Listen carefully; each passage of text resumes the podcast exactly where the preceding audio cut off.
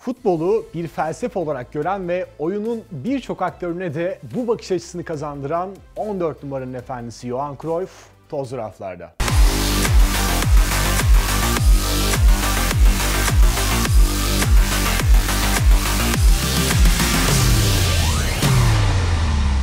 Henüz 10 yaşındayken dahil olduğu Ajax'ın altyapısında futbol ve beyzbol oynayarak spora ilk adımını atan Johan Cruyff, atıcı ve yakalayıcı olarak görev yaptığı beyzbolu 15 yaşında bırakarak yüzünü tamamen futbola döndü. Onun rotasının futbol olması sadece kendi kaderini değiştirmedi. Futbolun gelişmesini ve kendisinden sonra gelen jenerasyonları da etkiledi. 1964'te 17 yaşındayken Ajax A takımı ile çıktığı ilk maçından 1983'e kadar 8 lig ve 5 kupa şampiyonluğu yaşadı. Söylemesi kolay, yapması yetenek, çalışma ve beceri isteyen bu başarılar Johan Cruyff'un hayatında iki büyük değişimi de beraberinde getirecekti. 1971, 1973 ve 1974 yıllarında altın top alarak en iyi futbolcu ödülünü kazanan efsane isim 1973'te ise dönemin transfer ücreti rekorunu kırarak Barcelona'ya imza attı. Müthiş çalım yeteneği,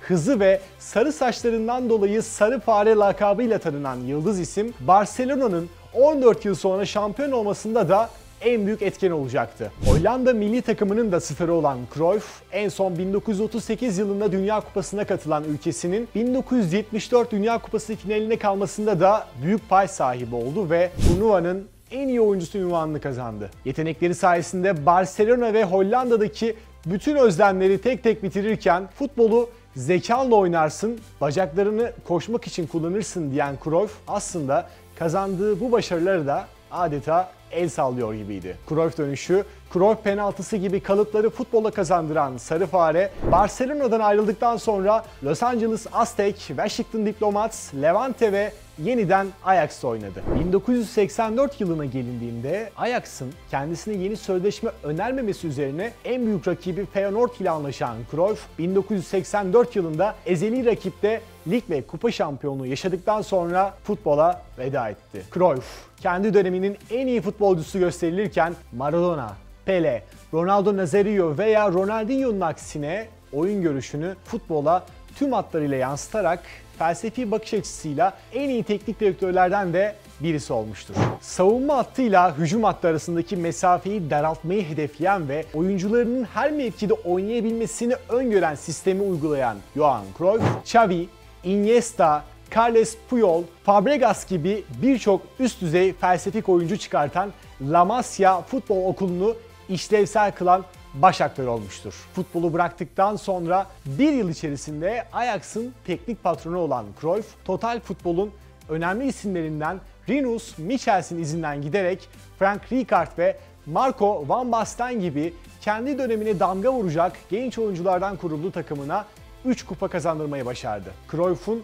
modern futbolu meyvesini verdiğinde Barcelona için futbol takımını Cruyff'a emanet etmek en iyi seçenek olacaktı. Çizgi dışından Katalanları ayağa kaldıran Sarı Fare, Romario, Ronald Koeman, Pep Guardiola, Laudrup, George Hagi ve Tixi Begiristan gibi birinci sınıf oyunculardan oluşan altın takımını kurarak tamı tamına 11 kupa kazandı. Tartışılamayan tek bir şey varsa o da Cruyff'lu Barcelona'nın İspanya'da hegemonyasını ilan etmesiydi. Onu özel kılan felsefesiydi. Tarihte birçok başarılı futbol adamı var. Ancak Cruyff gibi o yolu açıp iz bırakanlar bir elin beş parmağını geçmeyebilir. O bazıları gibi kendisine special man demedi veya onu normal man diye de tanımlamadılar. Bıraktığı en babacan tavsiye futbol basit bir oyun.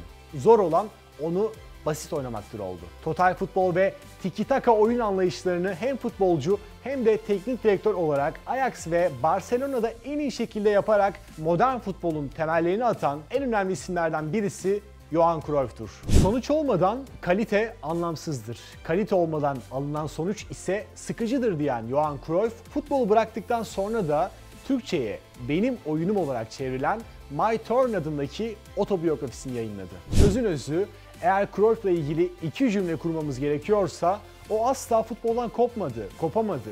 Onu futbolun felsefesinden ve tribünlerden koparan hastalık oldu. 2015'in Ekim ayında akciğer kanseri olan efsane isim 24 Mart 2016'da hayata gözlerini yumdu. Tozlu raflarda bu hafta Johan Cruyff'un serüvenini anlattık. Haftaya başka bir efsaneyle görüşmek dileğiyle.